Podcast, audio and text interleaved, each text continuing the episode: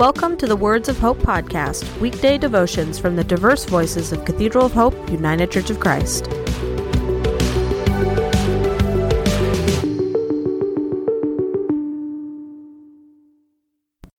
The devotion for today, Wednesday, April 26th, was written by Donna Jackson and is narrated by Larry Carter. Today's words of inspiration come from Hebrews 8, chapter 12.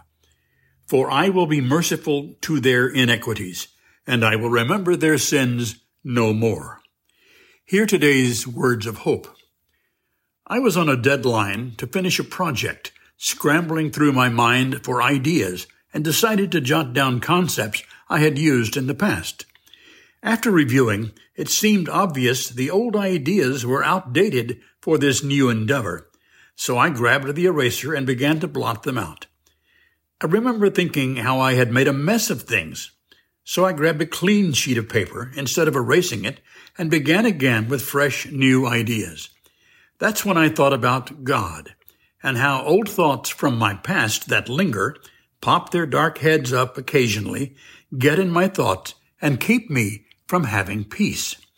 So I took a moment to write down some of those old thoughts, particularly the ones that often play like a loop in my head aiming to remind me of my assorted past. After several lines of writing, I realized that I would need a big eraser to make all those things disappear. There are some things that just seem more challenging to forget, like my own irrevocable blunders or the wrongs done to me. I pray to let them go, feel good, knowing God has forgotten. Yet somehow, sooner or later, they come creeping back to flood my mind with emotions. We recently celebrated the resurrection of Christ, God in the flesh, to be reassured of the new covenant, the new world, where all are forgiven and all things are forgotten. No more memory of our past. I love how God is forgiving and forgetful. The pardon from God has been thrown into absolute oblivion a total forgetting of all our past without need for further justifications to make right any wrong. God doesn't brood over our past or remembers anything. Instead, any records have been taken away without judgment or memory. I'm the only one that keeps them alive.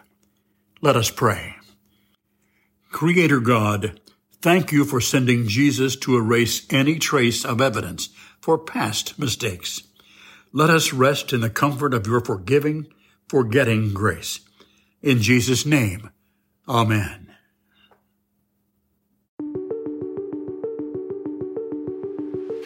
The Words of Hope podcast and the Cathedral of Hope daily devotions are a ministry of Cathedral of Hope United Church of Christ.